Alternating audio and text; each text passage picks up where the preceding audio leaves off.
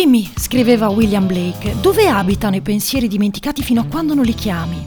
Forse, penso io, in una specie di ufficio delle cose perdute, tipo una vecchia bottega nascosta dentro di noi, nella nostra metropoli interiore che si fa piccola, sotto i grattacieli pieni di cose che dobbiamo fare, tasse da pagare, porte figli a scuola, manca poco a Natale. Io sono Francesca Baraghini, benvenuti in Red Zone. Un negozietto senza insegna, senza luci, senza code. Ci passi davanti ogni giorno, ma non ci fai caso, fino a quando qualcuno prima di te esce da quella porticina tutta rovinata, portandosi fuori un odore che conosci. Ma dove era finito? È rimasto segreto perché tu dovevi andare avanti, non avere paura di niente, scoprire il mondo, divertirti. Ed eccolo lì, il caffè su quel vecchio tavolo della cucina di casa, nell'alba i libri nuovi nello zaino di scuola, le mani di tua nonna, zucchero a velo, sapone di Marsiglia, le rose nel giardino, legna da camino, sonno in coperte di flanella asciugate al sole, brodo, pasta all'uovo che riposa, finestre appena verniciate e nuovi fogli bianchi a righe per il tema, deodorante da uomo adulto sul tuo compagno di liceo che non ha nemmeno la barba, armadio chiuso da un po' in stanza buia dove non entra nessuno pelle di guancia della tua migliore amica, bacio su strada e fritto misto sulla giacca, pancia di cane e ti ritrovi tutti in fila, tutti quelli che hai amato, tranne uno, il tuo primo cane, che si lascia ricordare ogni tanto se annusi bene, quello conosciuto per caso, dietro le orecchie. Benzina su erba, basilico su pomodoro, mamma di fronte a te, tuo padre in garage. È pronto a tavola? Chiudi la porta.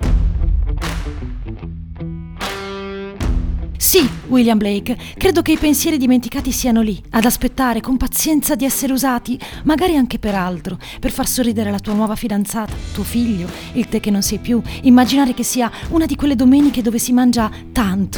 Tua nonna ha fatto le lasagne e non credo che arriverai al campetto per giocare prima delle 17.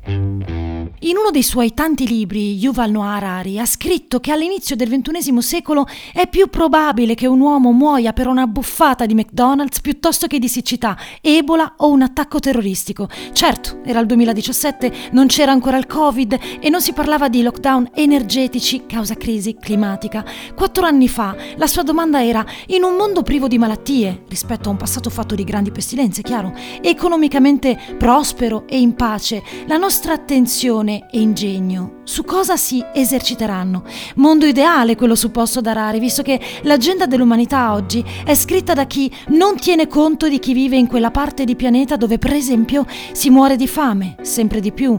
E quello che sto per dirti ora, domani, finisce nell'ufficio delle cose perdute, tra il brodo di un vecchio Natale e quel bacio in strada che non ricordi mai. Persone senza cibo, 155 milioni, 20 in più rispetto al 2019. 37 i paesi purtroppo protagonisti. Ma come? Non era fame zero uno degli obiettivi 2030 delle Nazioni Unite? Si tratta del rapporto CESVI 2021. L'analisi prende in considerazione 116 paesi, 4 gli indicatori: denutrizione, deperimento, arresto della crescita infantile e mortalità dei bimbi con meno di 5 anni. L'Africa è l'unica regione del mondo per la quale si prevede l'aumento della fame da qui ai prossimi nove anni. Passiamo ai motivi. Guerra e cambiamento climatico e pandemia causa Covid. Chi ha voce in capitolo sottolinea serve un cambiamento radicale dei nostri sistemi alimentari. Interessante. Questo è uno strano periodo storico e per spiegarlo mi faccio aiutare dal concetto di opinione pubblica. Due punti. La somma delle opinioni dei singoli, comunicano in più modi, per cui ognuno diventa artefice delle decisioni di chi li rappresenta. L'opinione ha il potere, in ultima analisi, di far decidere a chi li governa quali decisioni prendere. Ma quanti di noi si riconoscono nell'opinione pubblica? Quanti non sono d'accordo oppure si lasciano convincere per pigrizia mentale? Comunque, restiamo sul cibo. Ogni anno tra Europa e Stati Uniti quasi un milione e mezzo di tonnellate di alimenti finiscono nella spazzatura. In Italia, secondo il Ministero della Salute, dati Waste Watcher, si registra un calo del 25%. Attualmente il 40% di noi riflette sull'impatto che lo spreco alimentare potrebbe avere su clima e sugli altri, presa di coscienza che salverebbe ogni anno circa 3 milioni di vite umane. Ma come ci salviamo dallo spreco energetico? Oppure di CO2?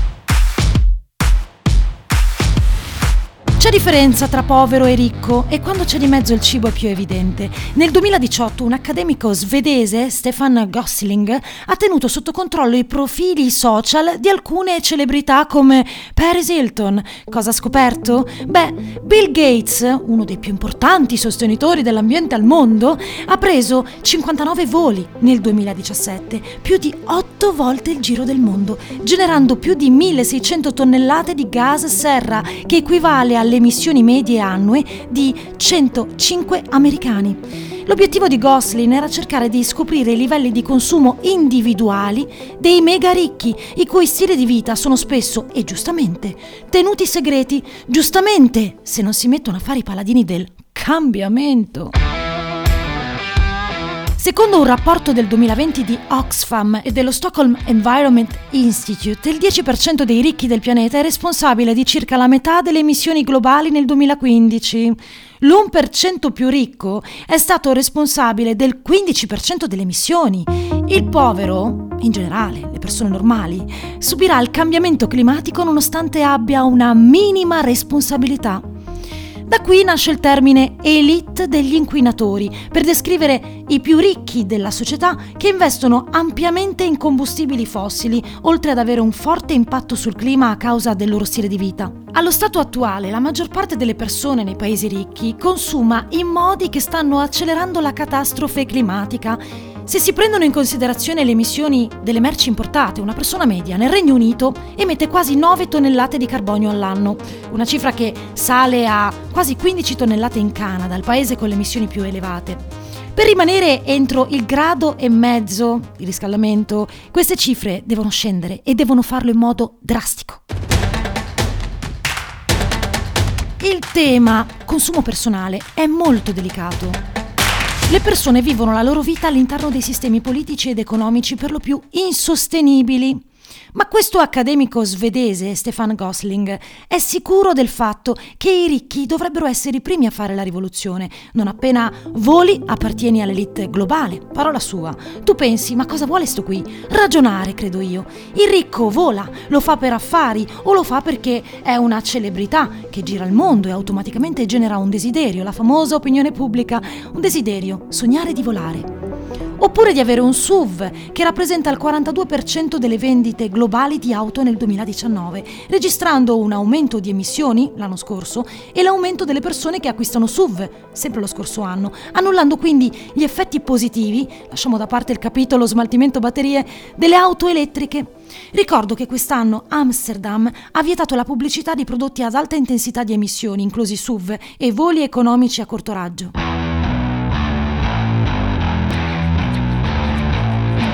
Le scelte abitative significano prestigio e stato sociale, scrive Kimberly Nicholas, che è una scienziata che studia sostenibilità presso l'Università di Lund e ha pubblicato uno studio sul ruolo delle persone benestanti nel guidare il cambiamento climatico. In Europa quasi l'11% delle emissioni delle abitazioni arriva da un 1% ed è un 1 fatto di pochi, ma che possiede case grandi e consuma di più. Senza scomodare il capitalismo, il liberismo e tutti i suoi parenti stretti, c'è chi sta ragionando sulla possibilità di inserire tasse, sanzioni, multe per chi, leggo, ha comportamenti non sostenibili, vola troppo, consuma eccessivamente carne, usa spesso la macchina. Ma può accadere veramente? Il disastro ambientale può davvero spingere uno o più governi a tutto questo? Tipo spazzatura, avete presente? Cassonetti intelligenti che si aprono grazie a una smart card e sono monitorati 24 ore su 24. Per aprirli serve un badge personale e ognuno paga la tassa sulla spazzatura a seconda della quantità di rifiuti prodotta. Tornando alla domanda, è possibile che, causa clima, qualcuno stia davvero pensando a una card che segnali il massimo di viaggi che una persona può fare? O una card che tenga conto di quanti cibi ad alto impatto ambientale possiamo permetterci di consumare ogni mese? Una specie di personal tracciamento di CO2. Uso la fantasia, come quando entro nella mia bottega segreta piena di cianfrusaglie e ricordi. Una card elettronica con la quale effettuare pagamenti, benzina, cibo, bollette e che a un certo punto, se superi il limite, boom! si blocca e tu rimani fermo per strada senza poter fare più niente, pensando a cosa devo fare, cercando un pensiero utile in una specie di ufficio delle cose perdute.